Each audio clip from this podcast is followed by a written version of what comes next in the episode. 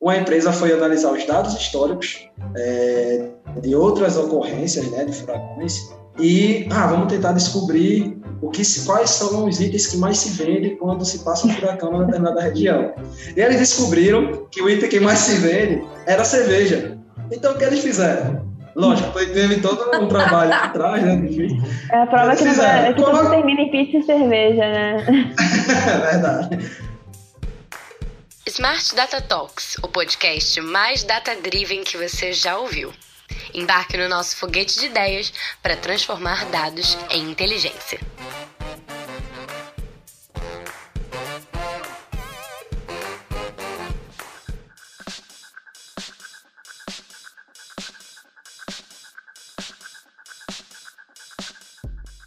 Décadas atrás, homens ousaram treinar os primeiros computadores para terem raciocínios humanos básicos, fazer uma máquina se comportar de tal forma que ela poderia ser chamada de inteligente. Era o que movia alguns cientistas do século XX. E a audácia desses pesquisadores foi o pontapé inicial para estudos e projetos envolvendo inteligência artificial como solução para as mais diferentes indústrias. Quando a gente fala em inteligência artificial, aprendizagem de máquina, deep learning, mineração de dados, business intelligence e tantas outras tecnologias, pode dar até um nó na cabeça, né?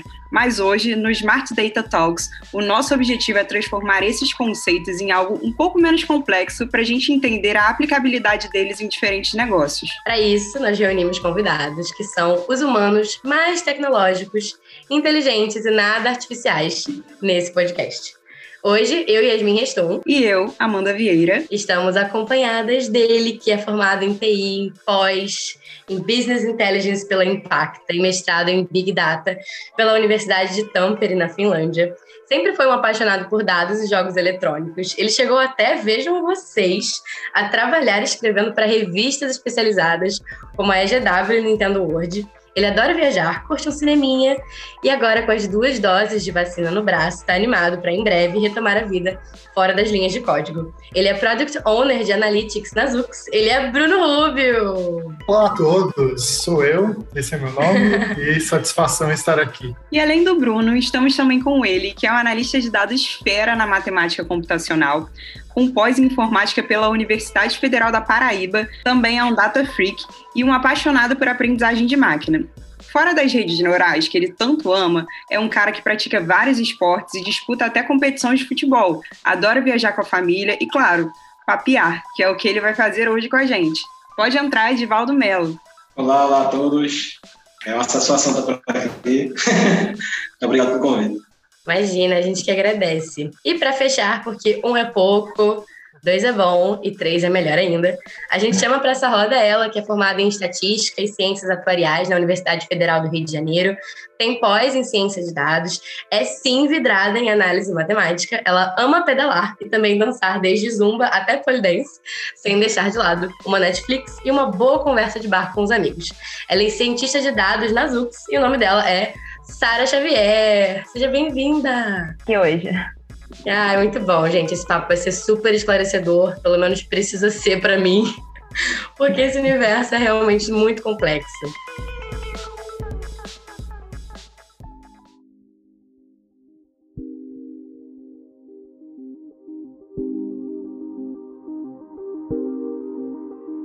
Começar, eu queria que vocês falassem brevemente o que, que vocês fazem aqui dentro da Zux. Bom, é, eu sou Product Owner aqui na Zux, né? Eu entrei como cientista de dados, estou aqui há, em, há um ano e meio, né? Entrei em 2020 e eu sou responsável pela criação de modelos, né? modelos baseados em machine learning e tudo mais, de acordo com as necessidades do cliente.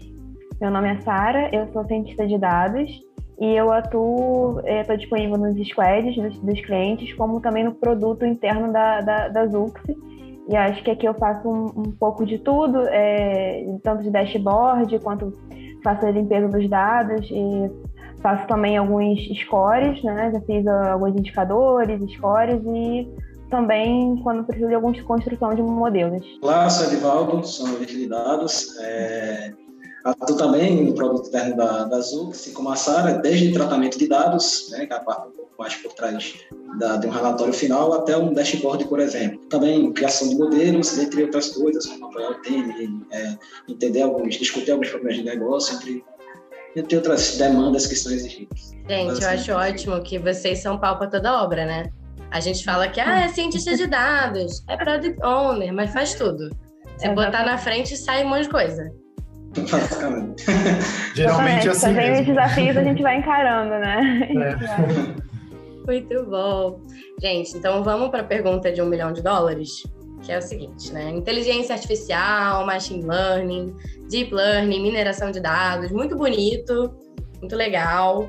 Mas assim, vocês conseguem explicar para a gente de uma forma é, breve o que, que é cada um e por que, que eles não são a mesma coisa? Aí vocês se gladiem aí para explicar, porque realmente é complexo para quem trabalha com isso, para explicar, para quem entende é complexo de traduzir, para quem está em processo de gestão e precisa contratar essas pessoas. De fato, elas não são a mesma coisa. Eu acho que é interessante começar pela mais abrangente delas, que é a inteligência artificial.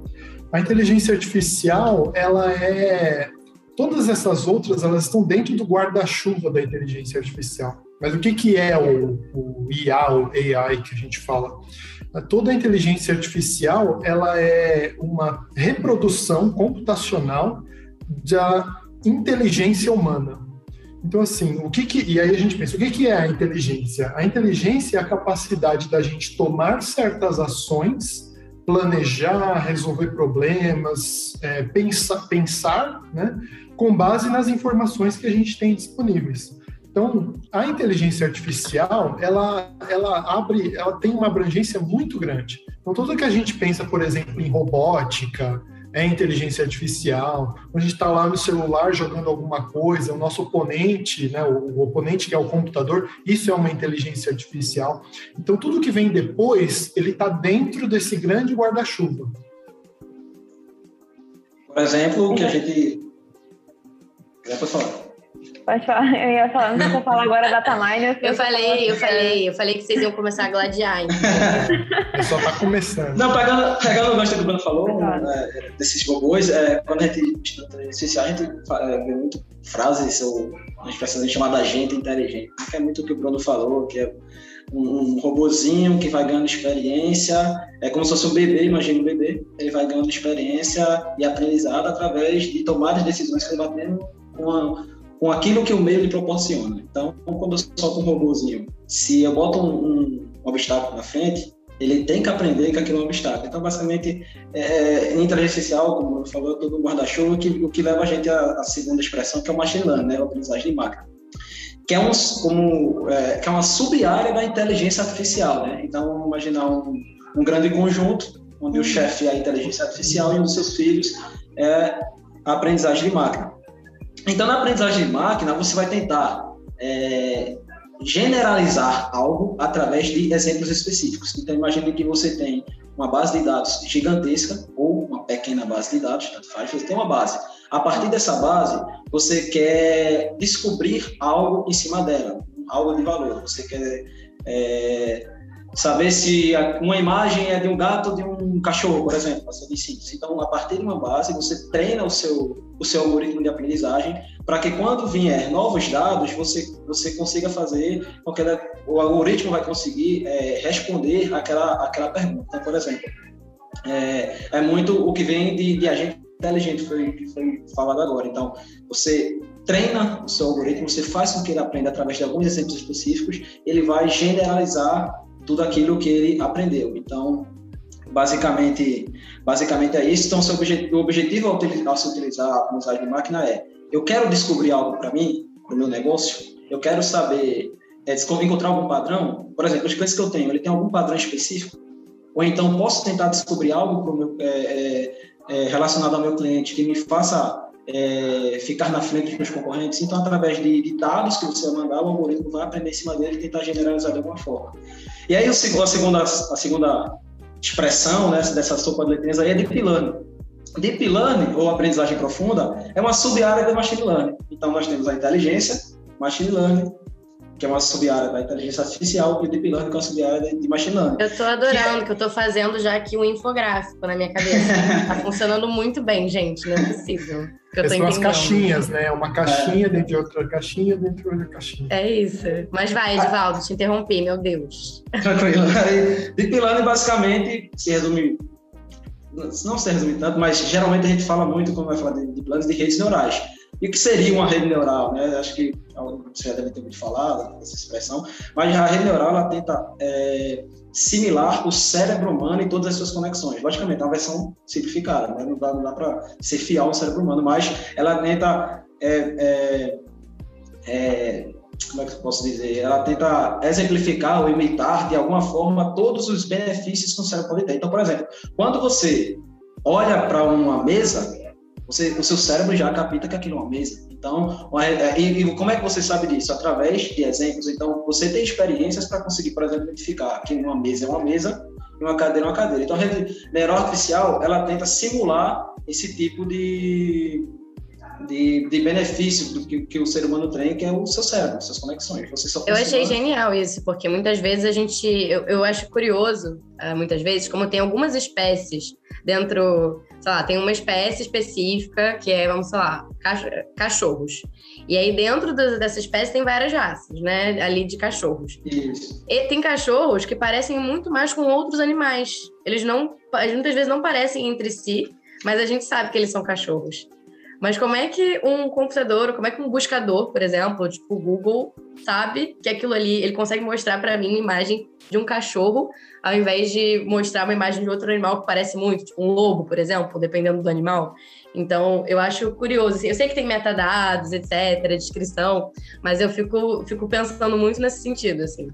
Ah, se voltar Imagina, pra... você olha uma imagem e o, que, o computador, como é que ele vê essa imagem? Ele decompõe essa imagem em milhares de bytes, uhum. e aí a partir daquela sequência daqueles bytes ele vai treinando e vai falando assim, olha, eu realmente acredito que isso seja um cachorro. E aí, de outra isso. forma, ele vai treinar esse conjunto de, de, de bits e bytes para falar, não, isso aqui é um gato. E aí é, é, é que o computador é não vê, não vê a imagem bonitinha como nós humanos vemos, né? Exatamente. É, por trás é, são números. Então a imagem é composta de, de, de, de vários. Né? É, para a galera da matemática, é uma matriz, uma imagem é uma matriz, basicamente, uma matriz. resumir.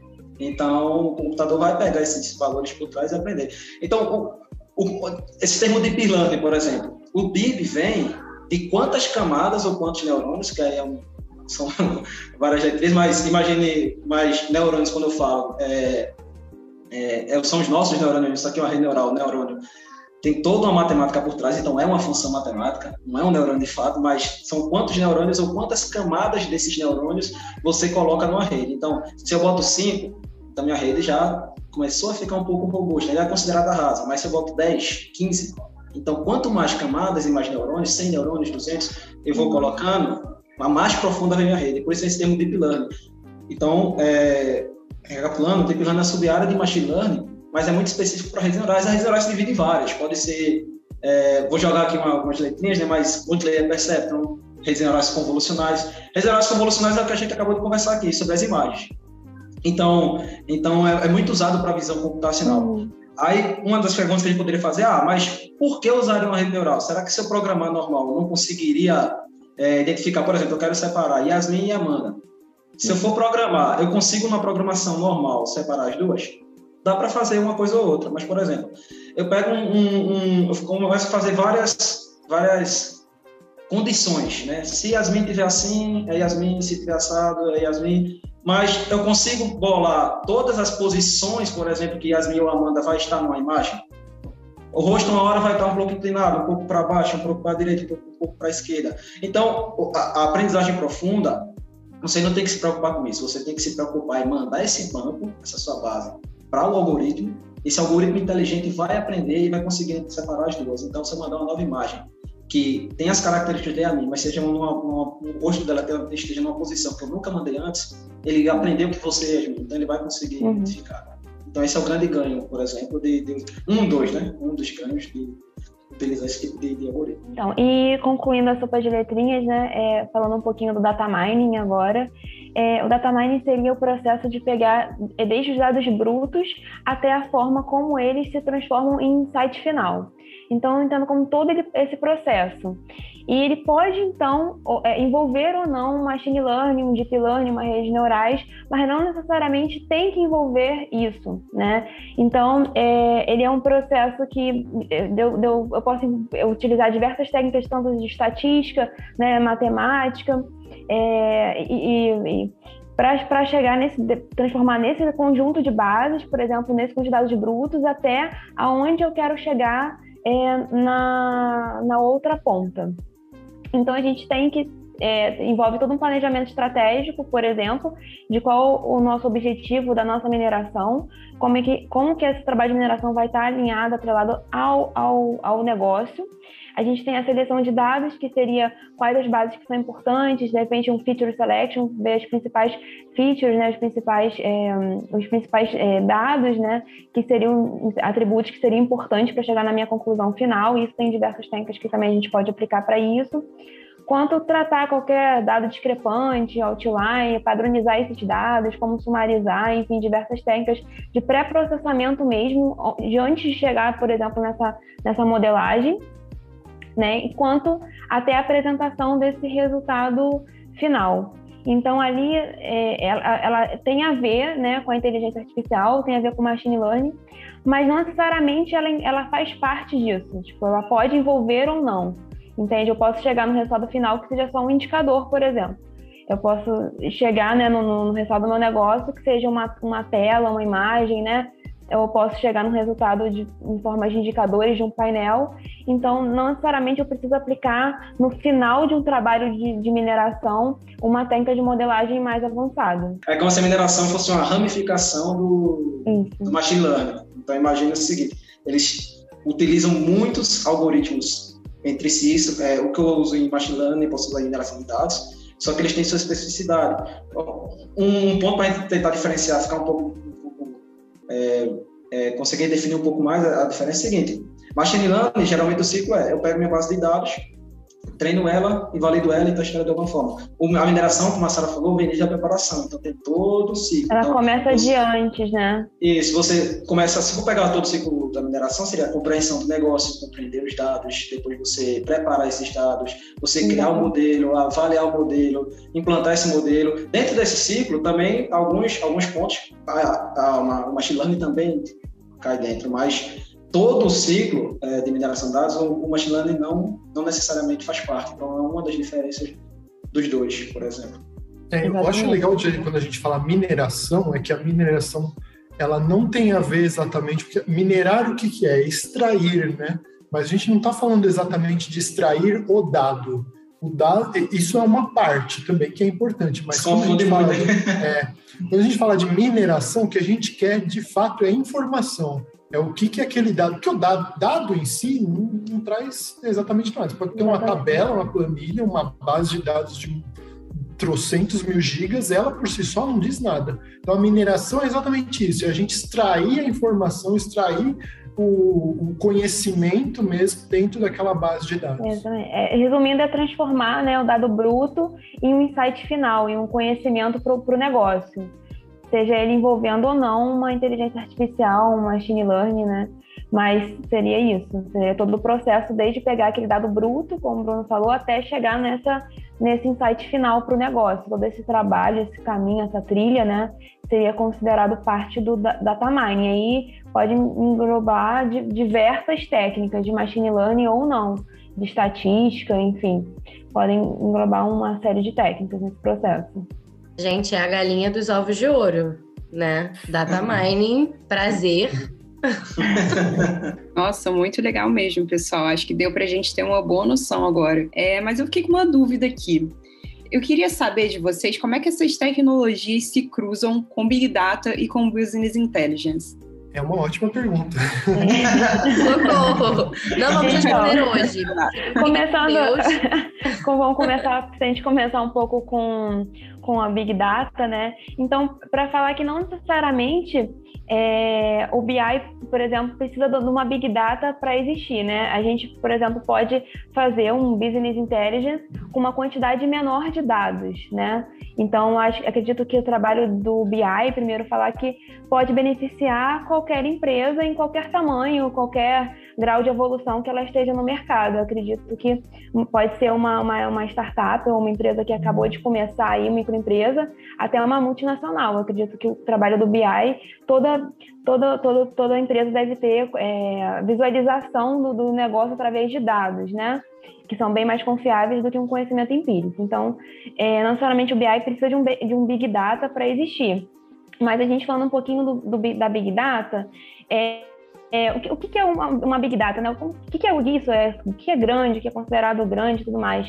Então, na, na, estamos na era de tecnologia, então a gente vem gerando cada vez mais quantidade de dados né, no, no, nos sites, e tudo que a gente faz praticamente gera uma quantidade de dados.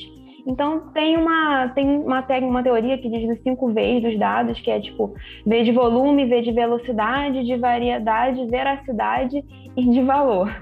Essa então, eu sabia. É, Essa é bem famosa, né?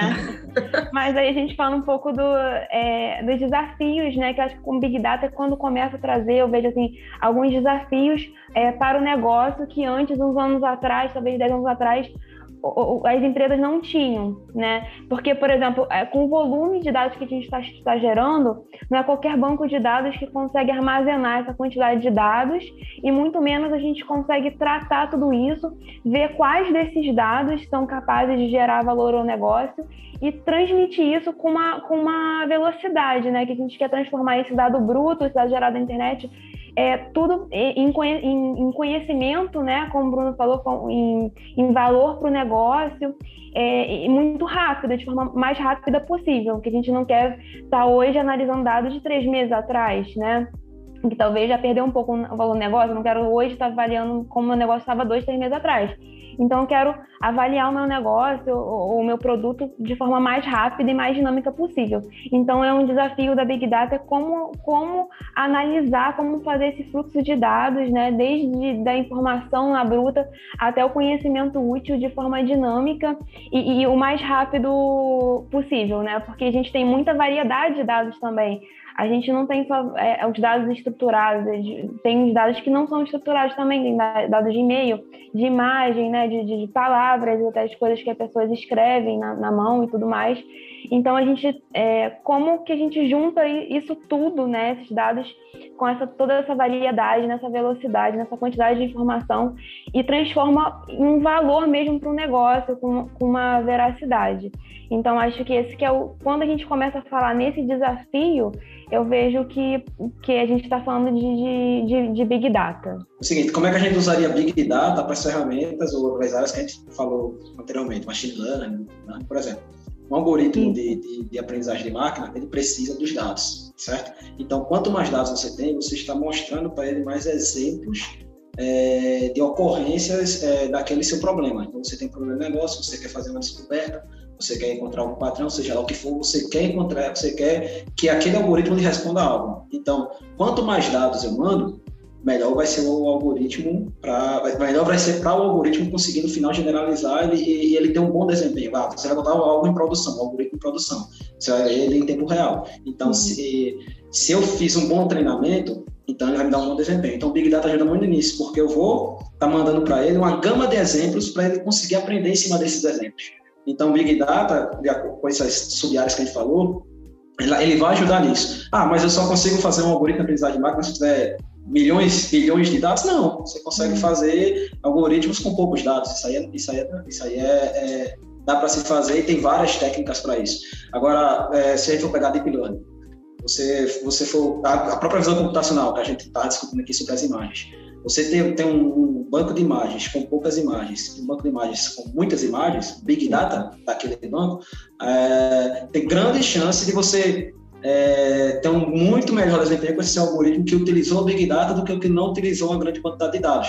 Perfeito, entendi. Eu estava com essa dúvida, porque quando você falou, inclusive, só um parênteses, eu achei muito elegante, Sara falando dados empíricos e eu aqui, achismo, opinião do chefe, essas coisas, mas dados empíricos eu achei ótimo. Achei que ela colocou de uma forma muito elegante o que muitas empresas usam, que é basicamente o que o chefe acha melhor, ou o que é tendência no mercado de alguma forma. Ai, falaram que isso aqui tá bombando. Mas enfim, o que o Edivaldo comentou agora, eu ia até perguntar, mas eu acho que ele meio que respondeu assim já, que era essa questão da precisão. É, o fato da gente ter muitos dados é, necessariamente diz que a gente vai ter mais precisão no final das contas, ou não necessariamente não tem a ver, tem mais a ver com o tipo de algoritmo que você usa. Enfim, acho que ele ensaiou uma resposta, mas eu não sei se ficou tão claro para quem está ouvindo a gente. Hum. Acho que, acho que um desafio que a gente tem, que a gente tem hoje em dia, né, na, na prática, inclusive, é achar variáveis que respondam bem a, a, a, nossa questão, né, nosso problema de negócio.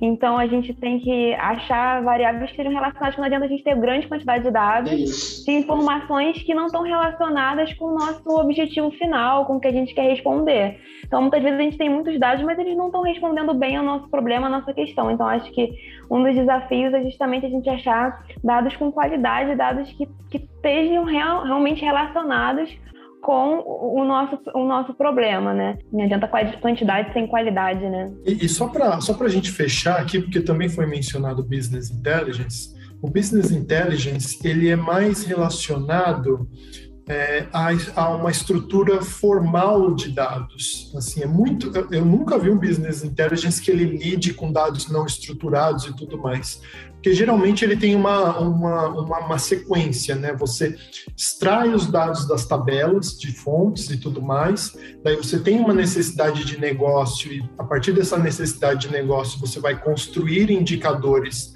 a partir dessa base de dados.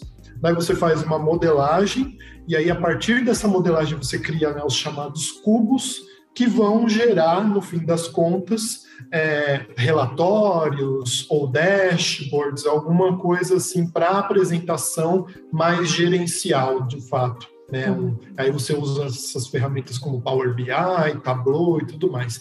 Então, isso geralmente tem mais a ver com essas tabelas, mas que a gente já conhece, são dados estruturados, é, não são. são é, é, é, o que a gente, é o que a gente conhecia e ainda existe sempre, a gente ainda lida com isso aqui nas UX, com as tabelas normais, que não são considerados Big Data.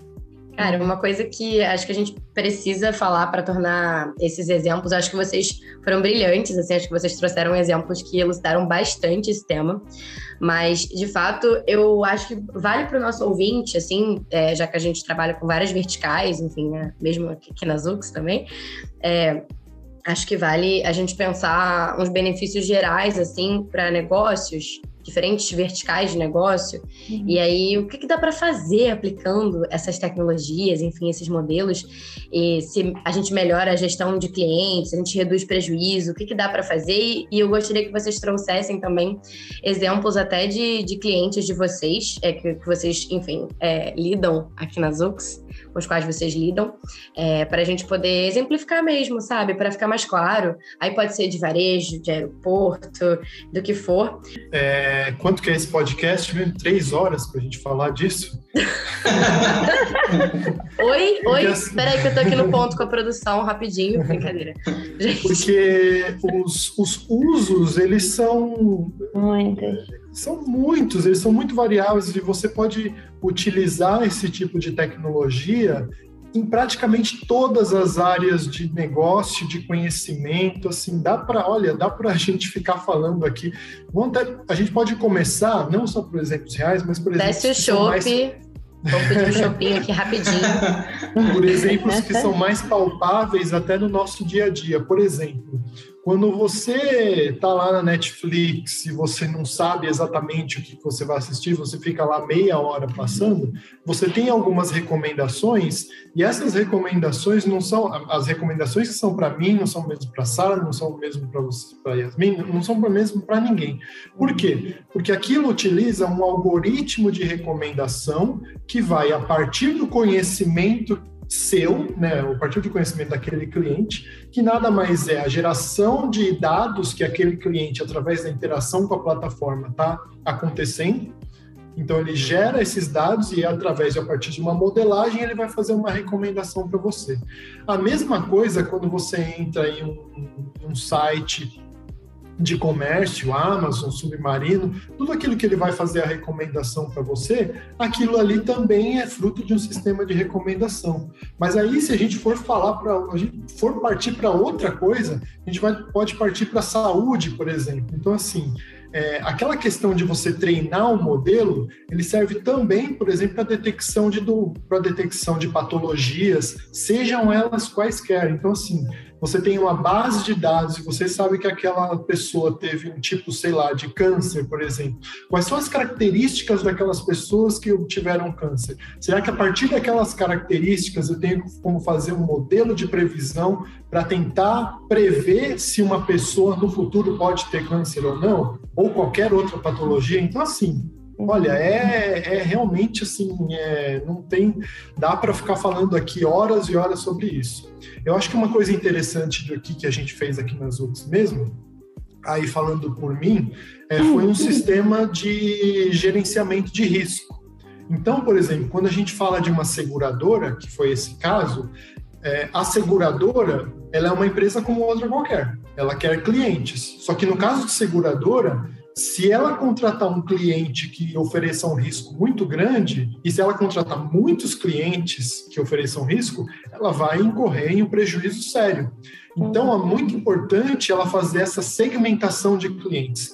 Quais clientes eles obtêm maior risco e quais, quais clientes oferecem menos risco? E como é que a gente sabe disso? Através, de novo, de uma base de dados que a própria seguradora manda para a gente e ela vai estar tá lá marcada, olha, essa pessoa teve sinistro, esse não, esse não, esse não.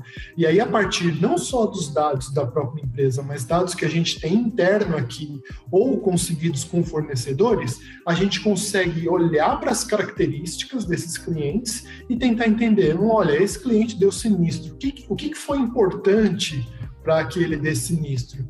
É, quais foram as características mais preponderantes que falam, hum, olha, eu acho que esse cara ele é mais arriscado ou aquele cara é menos arriscado. Então a gente faz esse, essa busca por esses dados. Primeiro a gente faz busca por dados que sejam mais óbvios, mas às vezes quando a gente busca mais dados, a gente olha que às vezes nem o dado nem tão óbvio assim ajudou a gente a, a ter um, uma recomendação melhor. Então, assim, Já começa a clusterizar, né, esses clientes de alguma forma. Exatamente. Você tem mais você, é, visibilidade, assim, de no caso você, você tá, assim. No caso que a gente decidiu, a gente colocou uma pontuação. Então, não necessariamente eu vou dizer para a seguradora, olha só, aquele cara vai dar. Não é, não é um ou zero sabe? Tem, não tem. né? Eu, é, não é exatamente sim e não. Eu preciso passar, e a gente passou para a seguradora exatamente, olha, qual a chance desse cara? É uma chance pequena, é uma chance média, é uma chance alta, e aí a partir disso a gente vai fazendo a segmentação de clientes. Então, e se ela isso... até quiser pegar esse cliente, né, ela pode oferecer, no final das contas, um valor muito alto que ou essa ou... cliente vai recusar ou vai valer Exatamente. a pena para ela ou às vezes até a própria seguradora recusar. Fala assim, olha, não, esse cara ele vai, ele vai me dar um sinistro com certeza. Então ela pode também fazer uma recusa. Então essa e agora e a gente e esse modelo que é um modelo de seguro é, automotivo, ele ele pode ser escalável. Então assim a gente agora está tentando fazer um que seja para o residencial. Não é exatamente a mesma coisa, mas muito do que foi feito serve. Então a gente está fazendo as adaptações.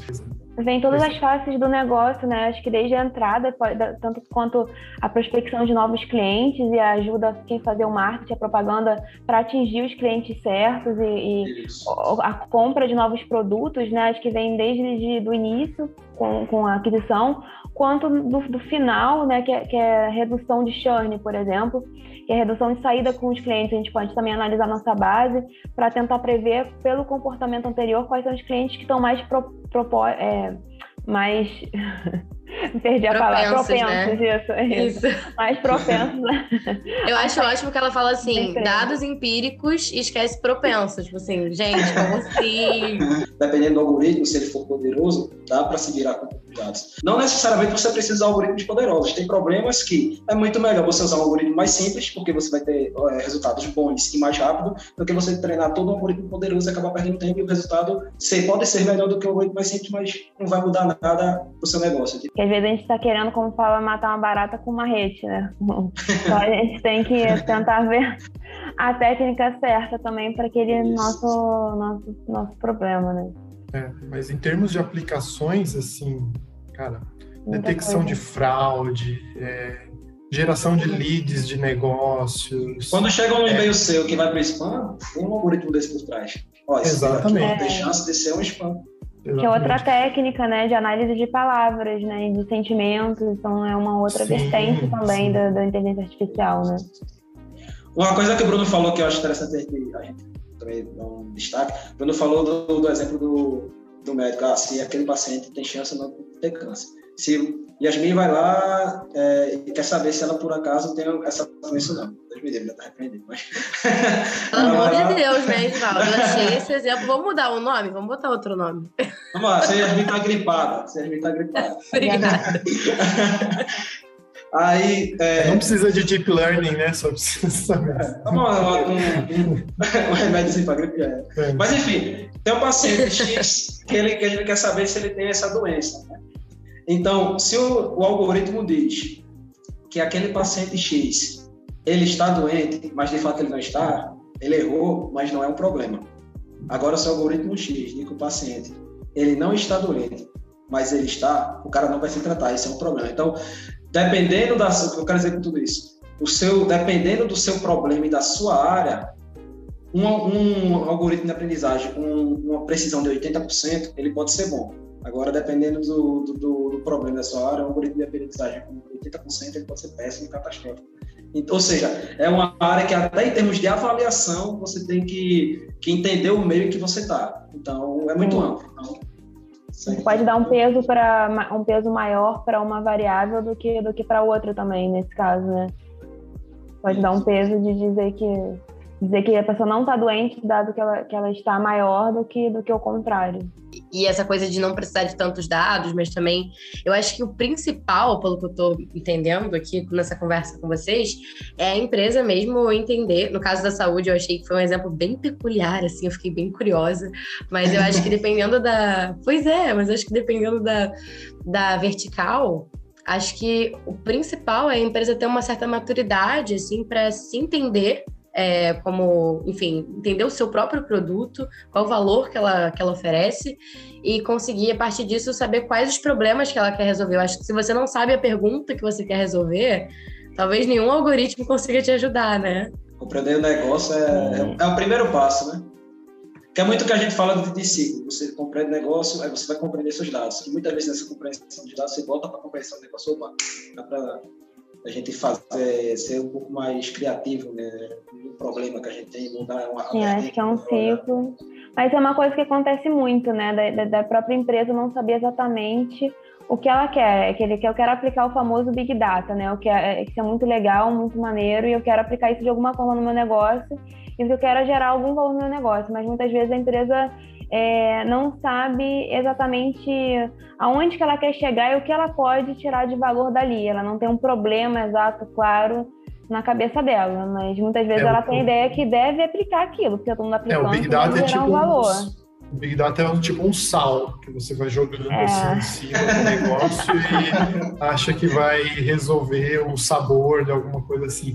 Às vezes a empresa, não sei, dependendo do, do, do, do escopo da empresa, ela não necessariamente precisa de um Big Data. Então, alguma coisa de menor escalabilidade já pode ajudar. Já gera grande valor, né? Uhum que a gente estava conversando, é, às vezes eu acho que só na empresa, vamos supor que ela não tenha nada, só dela ter uma, já uma visão do negócio, ter um, um, um, painel dinâmico, vamos supor um exemplo, né, e conseguir enxergar os dados de negócio todo num lugar só centralizado e de forma dinâmica, ela já vai poder ver como uma variável se correlaciona com a outra, o que acontece se aumentar isso aqui, qual é o efeito naquilo outro, então ela, ela já ter essa, essa visão do próprio negócio, né, e já é um grande valor para a empresa, não necessariamente é, é, gerar um machine learning, uma grande processo de inteligência artificial, mas às vezes só dela ter, passar a ter relatórios e controlar os seus dados e conseguir visualizar tudo de forma conjunta e, e ter essas correlações de como uma, uma parte do negócio é, é, afeta na outra, né? Não ter.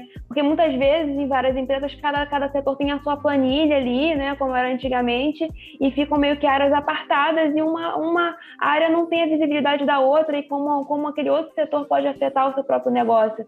Então, a partir do momento que você já tem um BI que junta isso tudo e transforma isso tudo em indicadores né, do negócio, em, em, né, em, em relatórios mais unificados, eu acho que esse entendimento já mais unificado da empresa já é, pode ser de grande valor e um bom, um bom começo, né? Mesmo que ainda não esteja aplicando é, modelos de, é, é realmente de inteligência artificial.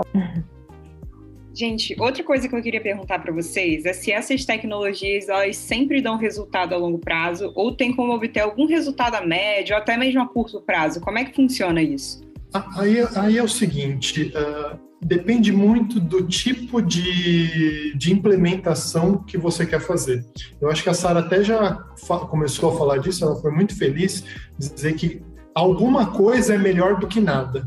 Então, assim, se você. Às vezes você tem uma empresa, você tem uma empresa relativamente pequena e você só está executando. Você só está executando, executando, executando. Às vezes você até não tem nem a visão de como você está indo, porque você só está fazendo e você. Isso acontece com muita frequência. Você só sabe como a coisa está indo quando já está indo tudo para o brejo e aí você já não tem como mais se reerguer e tudo mais. Então, para uma empresa pensando dessa forma, qualquer coisa que tenha que ajude a mostrar, olha só, eu tô nessa parte aqui, seja um território onde ela está tendo prejuízo, alguma coisa assim, eu tô uhum. sangrando aqui. Ela consegue identificar onde é que ela está pior e onde é que ela está indo melhor. Então, assim, nisso, uma coisinha já vai ajudar e já vai dar um retorno, assim, até que eu considero não exatamente automático, mas já é alguma coisa de muito valor que ela vai sentir de maneira bastante rápida. Isso é uma coisa.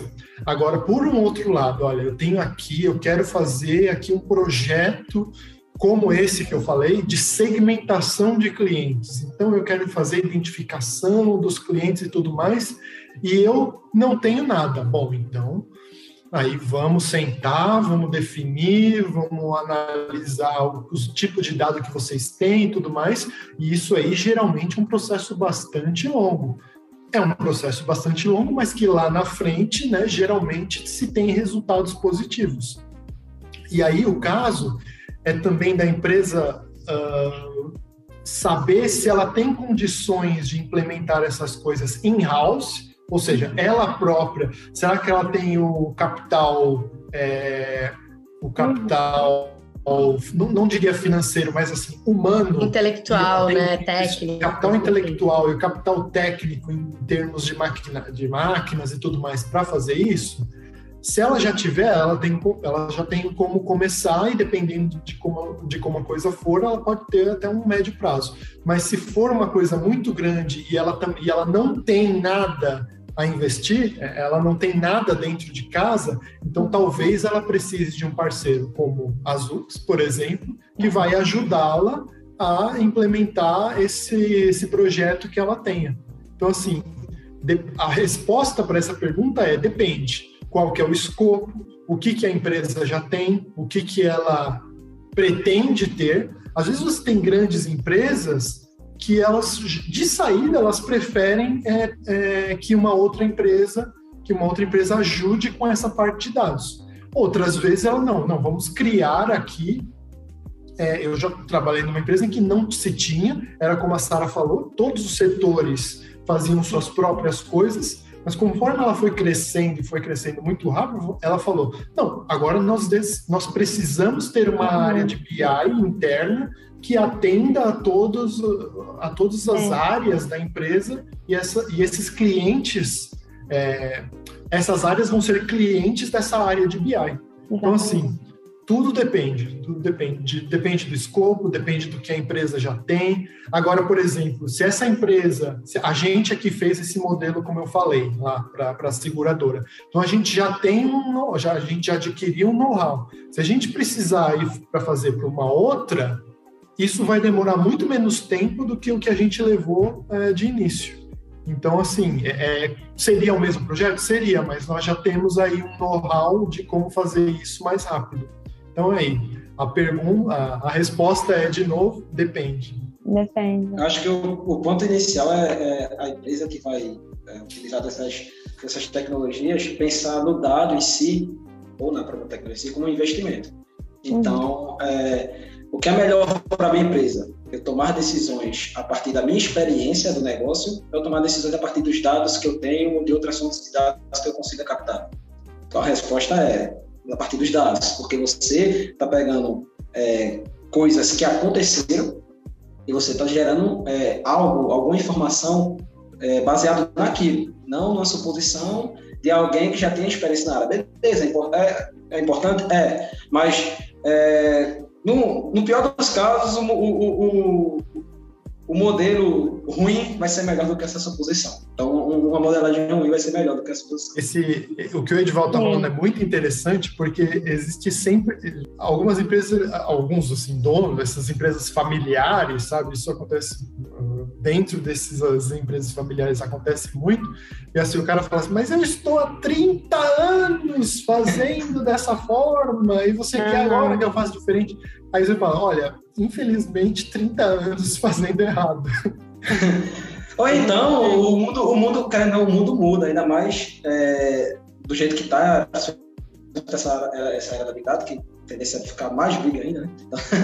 Então, então é, o que você fazia poderia até dar certo, né? Com, com, certeza, com certeza não era o melhor, não era o melhor, é, a melhor decisão, vamos dizer assim, possível, mas estava dando certo, certo? Você poderia lucrar mais se utilizasse os dados? Poderia, mas beleza, sua opinião estava dando certo. Só que o mundo muda, e o mundo vai continuar mudando. E é muito melhor você acompanhar essa mudança com os dados, porque os seus dados mudam de acordo com que o mundo vai mudando. Seus dados acompanham essa mudança. Se você pegar os seus dados históricos há 30 anos atrás e você for pegar nos últimos meses, você, só pelos dados, você não gerou nada de valor. Você não, não sabe o que, o que é melhor para tomar decisão para um problema específico, para aquilo, para aquilo outro.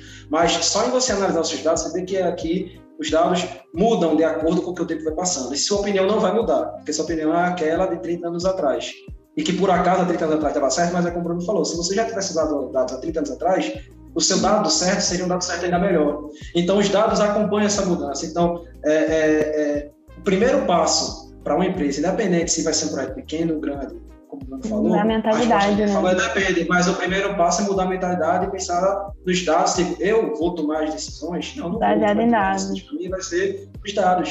Isso, os dados que vão dizer o que, o que eu devo seguir. E muitas vezes, dependendo do objetivo da empresa, às vezes compensa mais contratar até uma consultoria do que contratar os profissionais, porque às vezes é tanta gente que você acaba tendo que contratar, né, para chegar naquele resultado, tipo desenvolvedores, né, engenheiros de dados, BI, cientistas de dados, não, não, que às vezes compensa, dependendo, você contratar uma empresa que já tem experiência naquilo para cortar até uma parte de caminho, gerar também mais rápido para você. Mas, como falaram, depende muito né, da empresa e da, da, dos objetivos é, e tudo mais. Eu acho que o, o exemplo mais sensível assim que a gente pode obter de, de, de tentar fazer a análise dos dados, porque às vezes a empresa ela tem que dar uma guinada assim de 180 graus. Uhum. Porque será que os dados não começam a dizer para ela que talvez aquele segmento em que ela atuou durante 30 anos está acabando? E que uhum. tipo não vai voltar mais. Eu lembro de uma coisa que foi muito interessante, que era um infográfico que mostrava a quantidade de lojas blockbuster abertas nos Estados Unidos desde, enfim, desde o início da Blockbuster. É muito engraçado que ele vai e é, e é interativo, é interativo não é dinâmico, né? Então uhum. Então você ia indo e a partir do momento começou assim a, a encher assim o mapa dos Estados Unidos. Mas aí tem um ponto de virada em que ele só começa a descer, só começa a descer, descer, descer, e até que chega uma hora que tipo, ficaram duas, assim, sei lá, uns anos atrás. Então, assim, será que nesses primeiros cinco anos não conseguiriam identificar, falando, olha, tipo, não vai virar, isso aqui, essa, essa abertura anual de lojas aqui não vai virar mais. Será que a gente não tem que virar a chavinha e partir, é. sei lá, por exemplo, Blockbuster, se ela tivesse é, pensar, tivesse um pouco mais de visão assim, ela poderia ser a Netflix hoje. Então, eu poderia ter virado a chave de uma maneira, falar assim, olha, isso aqui está morrendo, vamos tentar fazer outra coisa. E a, história, e a história está cheia de, cheia de casos. Tem, tem outra história que é, né?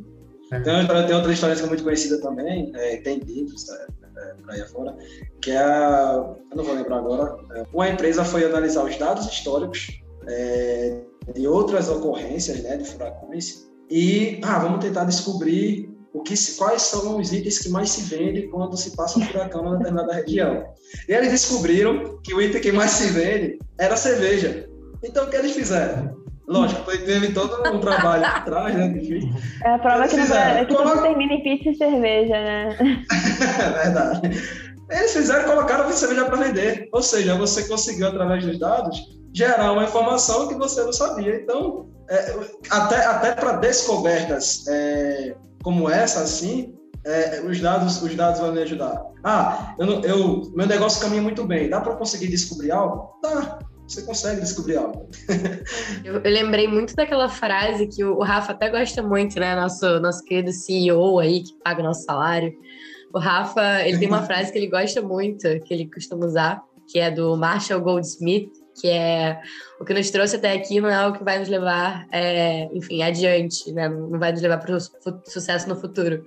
Uhum. E eu acho que é, é, muito isso, sabe? Esse, esse, exemplo que o Bruno trouxe, desse, é, enfim, essas empresas familiares ou até uma empresa que sempre lidou com o mesmo produto, são os dados, enfim, não sou eu que estou dizendo, é que tem uma forma mais inteligente de você fazer o seu negócio e se ele for morrer ou não, se você tiver que mudar de, de direção agora, que você mude o quanto antes para ter menos prejuízo. Enfim, acho que é, é, é muito esse essa, essa virada, sabe? Mas a gente tem resistência. Eu acho que é natural que você fique um pouco cabreiro, assim, cara, o que, que é isso? Assim, de onde está uhum. vindo esse, essas respostas? Ou é, será que eu deveria confiar nisso ou não? Enfim, se vocês tiverem algum outro caso, não sei. Sara, eu cortei você também naquela hora que você esqueceu a palavra. Mas se você quiser trazer algum outro caso de cliente, assim, que você, você tem em mente, assim, pode ser da Zux, ou pode ser de outras experiências suas, enfim, com, com BI, com ciência de dados, é, para ilustrar, só para a gente já ir caminhando, assim, para o final. Eu tô tô, tô, mal, assim, gente, porque realmente é um pouco o que o Bruno falou, dá pra gente ficar aqui pra sempre. Gente um ficar pra sempre, né? São um monte de exemplos, né? Mas pegando um gancho aí, por exemplo, no seguro residencial, né? Que eu estou fazendo aqui é, agora, para uma seguradora. Então, seria, tipo, por exemplo, de ver principais é, regiões que têm riscos de vendaval. A gente está pegando riscos, está dando riscos meteorológicos, né? De acordo com a região, para para dizer para a seguradora quais seriam, por exemplo, as regiões mais arriscadas para aquele determinado tipo de risco. Então, com base nisso, a, a seguradora também pode botar o, va o, valor do seguro, né, mais, mais caro ou mais barato, para que ela não tenha prejuízo com, com aquele, aquele tipo de risco da, da região, né. Então, seria também uma forma de, de, de, de conhecer, né, os clientes, né, e conhecer mesmo o risco, né, de acordo com a região e poder precificar de maneira correta o, o seguro de forma a não ter prejuízo. Entre diversos outros exemplos, né? Mas seguindo esse exemplo de seguradora que o Bruno tá, tá falando.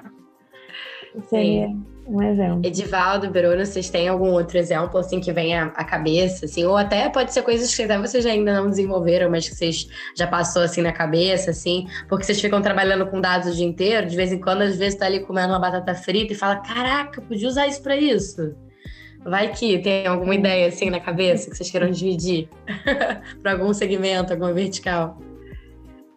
Eu acho que assim, eu acho que pelo, eu, mais do que falar algum exemplo, eu acho que eu posso até falar do projeto que eu fiz e que a gente, eu, eu pensava que eu ia fazer de uma forma, aí eu mudei para outra forma e aí e assim, conversando muito com a Sara, com o Edivaldo e com muitas outras pessoas do time, eu fui mudando essa forma de fazer. Então, assim, eu acho que isso é interessante porque não exatamente existe uma receita de bolo que vai te falar, olha, você vai fazer isso dessa forma. Então, eu tinha pensado numa coisa, essa coisa foi mudando, mudando, mudando, mudando, até que chegou na, no final e eu consegui fazer da forma que eu acabei fazendo. Mas é interessante pensar que às vezes você começa você literalmente sabe, não sabe como começa e nem muito sabe como termina. Então foi por isso que foi bastante longo também, porque é sempre também um. Acho que esse é um outro desafio que a gente tem, né, Bruno? Tipo, de estimar, às vezes, muitas vezes, o tempo de uma. De, de, uma tarefa, porque às vezes a gente pensa assim, ah, beleza, acho que eu vou fazer. Antes de começar a fazer, a gente pensa, acho que vou fazer dessa forma, deve dar certo, e para fazer dessa forma, vou levar X tempo, mesmo que a gente ponha mais ou menos 20%.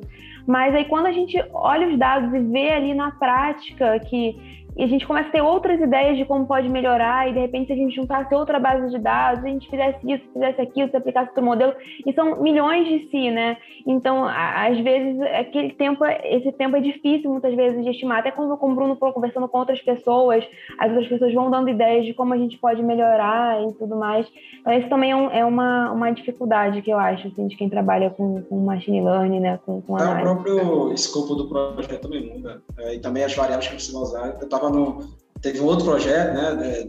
Também eu participei na, na faculdade, que basicamente a gente, ah, não, vamos pegar esses dados, o projeto vai ser assim, assim, assado, o escopo mudou totalmente. Esse projeto envolvia mais é, previsão de, de séries temporais, é, é, de um poço, quanto um poço de um reservatório vai, vai dar de óleo. Aí a gente pensou em fazer isso para um poço e tal, só que quando a gente foi olhar no estandarte, tinha várias, várias coisas já feitas. Então a gente tentou e vamos usar. E a gente, através de várias sériezinhas temporais, vários poçozinhos, tentar prever como os outros poços se sairiam no reservatório em termos de produção de óleo, uns uhum. mais, outros menos. Ah, então a primeira abordagem foi, ah, vamos utilizar a variável x, y, z. Deu horrível. Então essa, aí vamos mudando variáveis, uhum. mudando a entrada, mudando ah, o algoritmo x. Ah, mas esse algoritmo x, se a gente usasse o outro, poderia que, fosse, que ficasse, pode ser que ficasse melhor. E foi ficando melhor até que a gente chegou no, num ponto em que, por exemplo, qual era o gargalo? É, as indústrias usam muito simuladores de reservatórios. Então, se eu quero simular num reservatório, um poço, beleza, mas se eu quero simular um reservatório hidráulico algo gigante, qual, do, qual desses poços vai me dar maior produção de óleo? Porque só o ato de perfurar um poço é milhões de, de reais. Então, coisa de 1, 2, 3, 4, 5 milhões, depende do poço e da profundidade. Então, para eu não perfurar e me dar quase nada de óleo, para não perder dinheiro, então eu tenho que saber onde perfurar. Então, a gente queria descobrir qual desses poços a gente iria perfurar. E aí a gente conseguiu dar a resposta em segundos. Então a gente pega o modelo, treina o modelo com poucos com alguns poços elevatórios e, ó, desse uhum. elevatório que tem milhares de poços, vai o poço A, B, C, que lá vai estar as maiores. Então, é, esse é outro problema. A repetição uhum. dessa, desse esse vai e volta não é uma exceção. Na verdade, é quase uma regra. Então, você vai aí você vai para outro passo do ciclo, você vai para outro passo do ciclo, aí você volta várias casas e vai adiante, esse vai e volta. Isso aí, é, então, para a galera que está começando agora, né? Então, a mensagem que dá para dar é essa: ah, se você fez um modelo, ficou horrível, não chore. Volta alguns passos atrás. É fácil que se vai dar certo. Se você fizer um modelo e ficou sensacional, desconfie. É, também. Teste, tenha certeza, faça vários testes para ter a certeza. Né?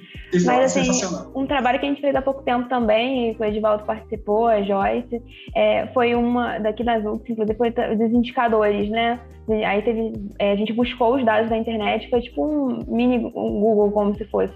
E a gente pegava e, e trazia esses pontos para o mapa, né, fazer uma geolocalização dos pontos, e depois disso a gente transformava isso em indicadores. Então a gente teve indicadores de educação, de saúde, criminalidade, lazer, foram diversos tipos de indicadores. E muitas vezes, às vezes, a primeira base que a gente, que a gente usava para colocar né, no, no banco, tá, a gente via que estava incompleta, que estava com alguns buracos e tudo mais, a gente tinha que é, usar onde mais que a gente pode colocar dados complementares, né, para que realmente esse trabalho fique completo, fique bom, porque muitas vezes é difícil achar uma única fonte que tenha todos os dados. E uma outra dificuldade também, muitas vezes, quando a gente monta os indicadores, na hora que a gente vai montar, a gente vê que talvez se a gente tivesse outros tipos de informações, outros tipos de dados, aquele indicador pudesse ficar melhor ainda, pudesse ficar mais rico, né? Então, até uma dificuldade de saber aonde parar, porque é tanta coisa que dá para melhorar e às vezes lá na frente a gente vai tendo ideias de como pode melhorar mais, porque a gente, infelizmente, também tem um tempo que a gente precisa entregar aqui, aquele produto, né? A gente tem que tem, tem tempo é infinito. A gente não vai ficar um ano fazendo a mesma coisa. Mas às vezes a gente se empolga ali, né, e começa a falar, ah, se a gente aplicar essa técnica X, a gente buscar esse dado, o dado tal, e às vezes é difícil a gente saber o momento de, de entregar, né, o, o produto, mas é isso, a dificuldade também, né, de é, que é tanta coisa. Isso que a Sara falou é, é, é, é, essencial também, porque a gente está falando de projetos, a maioria dos projetos que a gente falou foram projetos longos, só que tem mini projetos, aí né, o tempo é um empecilho muitas vezes. E é. como você né, geralmente não tem certeza de, de, de, nada, né? Desde o que usar como dados até os resultados que você vai ter, você, ah, na sua cabeça vai funcionar. Estou usando esse, esse, esse modelo, é. esse tal, os parâmetros vai funcionar. E aí não funciona. Então, o tempo, muitas vezes, corre contra. É, eu é tenho que voltar e vir de novo, exatamente. E aí mas é isso. E é que é uma área também tão ampla, né? Que às vezes dá vontade de testar todos os tipos de modelos, todas as. Eu tô sentindo muito que vocês se apegam, assim, às vezes, a algum projeto, porque vocês querem. É, eu acho que tem muito essa paixão por fazer essas, essas testagens. Então, acho Sim. que para vocês deve ser uma coisa. Ah, mas deixa eu ficar só mais um pouquinho, eu quero ver se isso aqui, isso aqui vai até onde.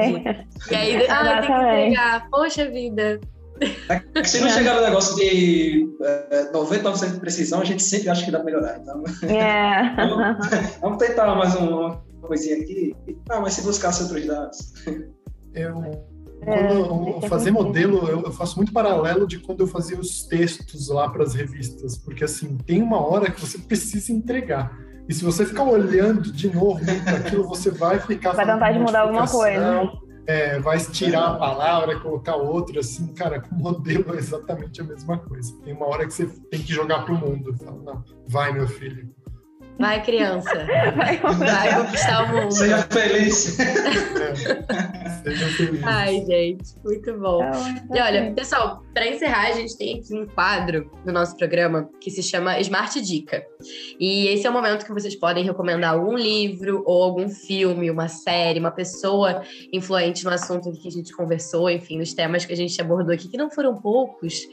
Para o pessoal, por exemplo, seguir no LinkedIn, é, enfim, quem dá mais? O que, que vocês trouxeram para gente? É um site legal que eu acho que tem vários códigos e exemplos para quem está começando aí no machine learning, até para quem já é experiente, mas quer pegar exemplos de um código de alguma coisa específica, acho que é o Kaggle, que é um site que eu gosto bastante de usar. E ele tem vários códigos prontos com exemplos. Acho que é isso de, site. E o livro que eu queria indicar é o Storytelling with dados, com dados, né? Então é um, é um livro de como você usar dados, contar histórias a partir de dados. É, da minha parte, é, tem dois livros, né? Da, queria indicar, que é o Data Science para Negócio, que eu já falei anteriormente. É de, uhum. Geralmente, se você botar, pesquisar isso na, Amazon, o título já, já aparece, mas o autor seria, acho que é assim fala, né? Foster Provost, Provost, alguma coisa assim. E um tem Deep Learning, que, que é um, de fato é Deep Learning só, e é, mas aí eu acho que o autor vai ser mais necessário para encontrar ele, que é Ian Goodfellow. Então você tem ele mais dois ou três mas você bota no Deep Learning é, de Goodfellow, aparece. E também tem dois cursos de, da, da Stanford no YouTube gratuitos que são muito, muito bons, muito bons de verdade. Que é Machine Learning, é, de fato, é, é, por dentro, não só chamando biblioteca, então, você vai conhecer a regressão logística, como é que funciona, como é, cada passozinho dela. Então, eu acho isso muito interessante para quando você for de fato fazer uma regressão logística, você saber o que está fazendo. É, aí, para pesquisar, bota no Google Stanford ICS 229, esse código para identificar alguma coisa, não sei.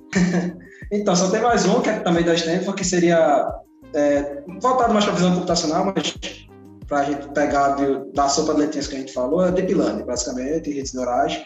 Então, para não ter mais uma sopa de letrinha, que seria a visão computacional, então seria, que também é muito bom ver por dentro como é uma rede neural, que funciona, como é uma, uma rede convolucional, que seria essa rede utilizando é, imagem. Então, você ver por dentro também coisas mais de infraestrutura, como CPU e GPU, quando usar, quando não usar, o que é cada um, para a galera que não, já ouviu falar, mas nunca utilizou ou não sabe direito o que é, e também outras coisas, alguns casos de, de, de, de uso também, alguns exemplos. É um curso bem, bem completo e é mais, é mais matemática, mais aprendizado do que de fato o algoritmo e menos biblioteca. Então acho interessante para quem quer de fato aprender como o algoritmo funciona, porque aí é só você usar a biblioteca e ser feliz, né?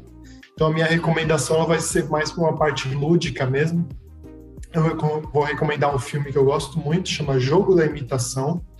Ele fala sobre o matemático e chama Alan Turing, que é considerado o pai da o pai da computação. Ele foi quem quebrou os códigos nazistas na Segunda Guerra então ele criou uma máquina chamada máquina de Turing, que é considerado o primeiro computador e que, se a gente falar de Big Data, ele foi o primeiro cara que conseguiu, através de dados, fazer uma... Enfim, né? Ele quebrou o código e salvou aí milhares de vidas. É um filme muito bom, a história dele é um pouco triste, mas é muito, muito interessante.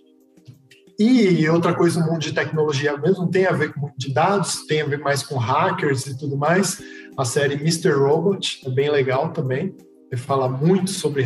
Tem uma parte de dados e tudo mais, de backup, essas coisas, mas é mais sobre o mundo dos hackers mesmo. Então, aí fica aí, é, terminando aí com dicas lúdicas.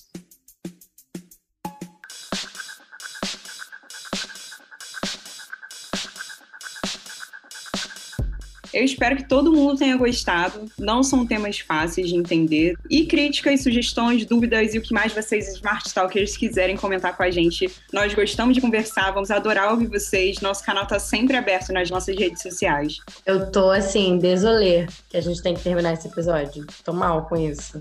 Porque eu queria continuar aqui. Mas o que eu posso dizer, eu Muita realmente. coisa falar. Abriu muito a cabeça, assim, acho até para tanto para quem trabalha com, é, enfim, com gestão e, e tá num meio mais empresarial já e quer entender a aplicabilidade dessas tecnologias, como para quem, por exemplo, está curioso, está querendo decidir o que quer estudar ou quer fazer uma transição de carreira. Eu acho que a gente conseguiu abarcar aí uma quantidade bem, bem legal de, de respostas e acho que eu fiquei com mais perguntas, mas isso acho que vai ter que ficar para outro episódio. então, o que eu posso recomendar aqui para os nossos ouvintes é seguirem a Zux nas redes sociais, nosso LinkedIn é, vai estar tá lá na descrição também do, do episódio, assim como o LinkedIn dos nossos convidados. Sigam, prestigiem esses profissionais, gente, porque não não foi fácil, entendeu? A agenda desse povo é complicada, então, por favor, valorizem aí o tempo deles aqui com a gente. E também vai ter um link de alertas para vocês se inscreverem e receberem novidades. Tudo na descrição do episódio, tá bom? Muito obrigada, pessoal, pela companhia de vocês e dos nossos Smart Talkers. E até o próximo episódio. Tchau, tchau, pessoal. Muito obrigada. Obrigada a você. Obrigado a vocês pela oportunidade. Foi muito legal. Foi um prazer aí conversar.